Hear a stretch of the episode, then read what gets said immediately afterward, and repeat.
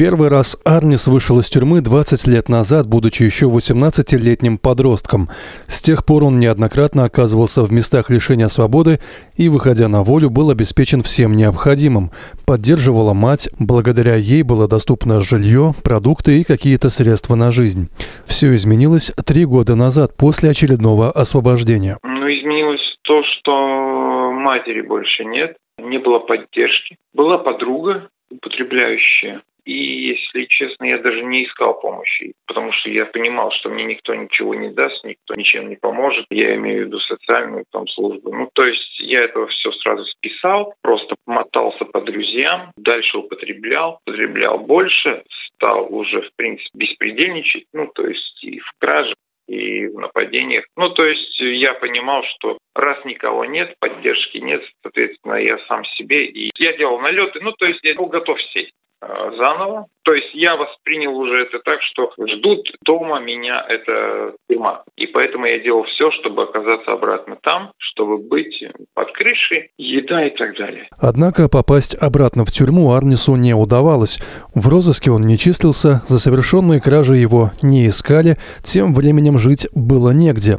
Знакомые посоветовали ему обратиться в реабилитационный центр и пройти программу «Миннесота». Погодные условия меня как-то заставили идти туда и искать помощь. Ну и вот я пошел, и там я за 28 дней... Э, да, я не врать, я там употреблял, я все же не выйду потому что зашел другой человек, употребляющий, который спустя 12 дней, он также стал употреблять. Я это заметил и там сорвался. Ну и вот меня выкинули, но все же я понял там, что трезво я хочу жить, мне это понравилось. Ну, были там эти вот первые 10 дней, когда мне эти ощущения как-то вот взяли и, ну, они подсказали, куда дальше направляться, что делать. После неудачной попытки реабилитации дела пошли еще хуже. Я вышел в Миннесот, я употреблял, сел опять в тюрьму. А, у меня был розыск. Я сам пошел, сдался.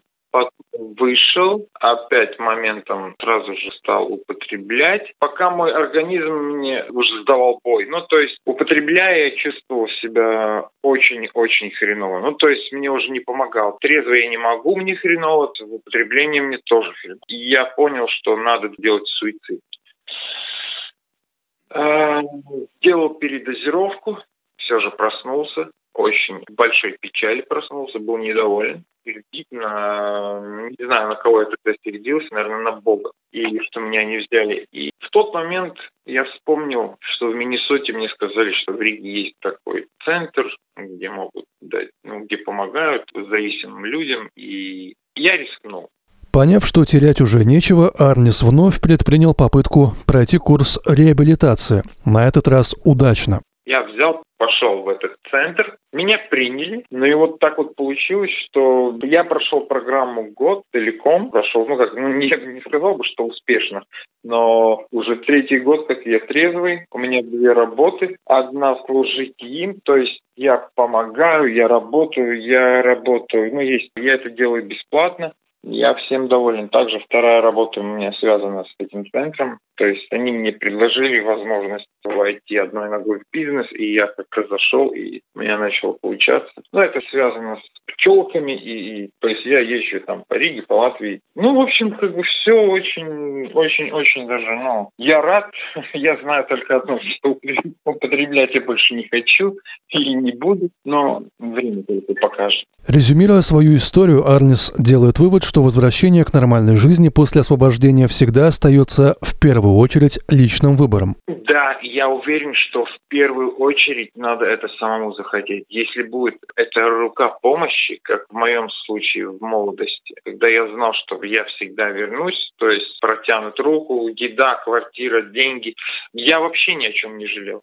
Вот только тогда, когда не было руки помощи, только тогда я стал думать, что-то надо делать. Ну, во-первых, я оставил в стороне свою прошлую жизнь. Единственное, что я сделал, я не контактирую с теми, которые в употреблении, тех, которых я знал. Я живу по таким понятиям, ну, что если кто-то хочет познакомиться, значит, ему что-то надо. Поэтому очень сложно открыться и знакомиться. Ну, то есть я этого не избегаю, но у меня как-то получается по работе знакомиться и когда я понимаю, что он понимает о том, что я именно по работе общаюсь с ним и встречаюсь, тогда я понимаю, что что-то хорошо. Ну, то есть и у нас идет общение, и с некоторыми у меня даже такая дружба сложилась. Мы встречаемся, отдыхаем, потому что мы понимаем, что мы не для того, чтобы развести или обмануть. Ну, это сложно, но специально идти искать нет, так не получится. Вместе с тем Арнис признает, если бы не недостаток информации о доступных программах реабилитации и не отсутствие доверия к ним, его возвращение произошло бы намного раньше и безболезненнее. Александр Андреев, Латвийское радио 4.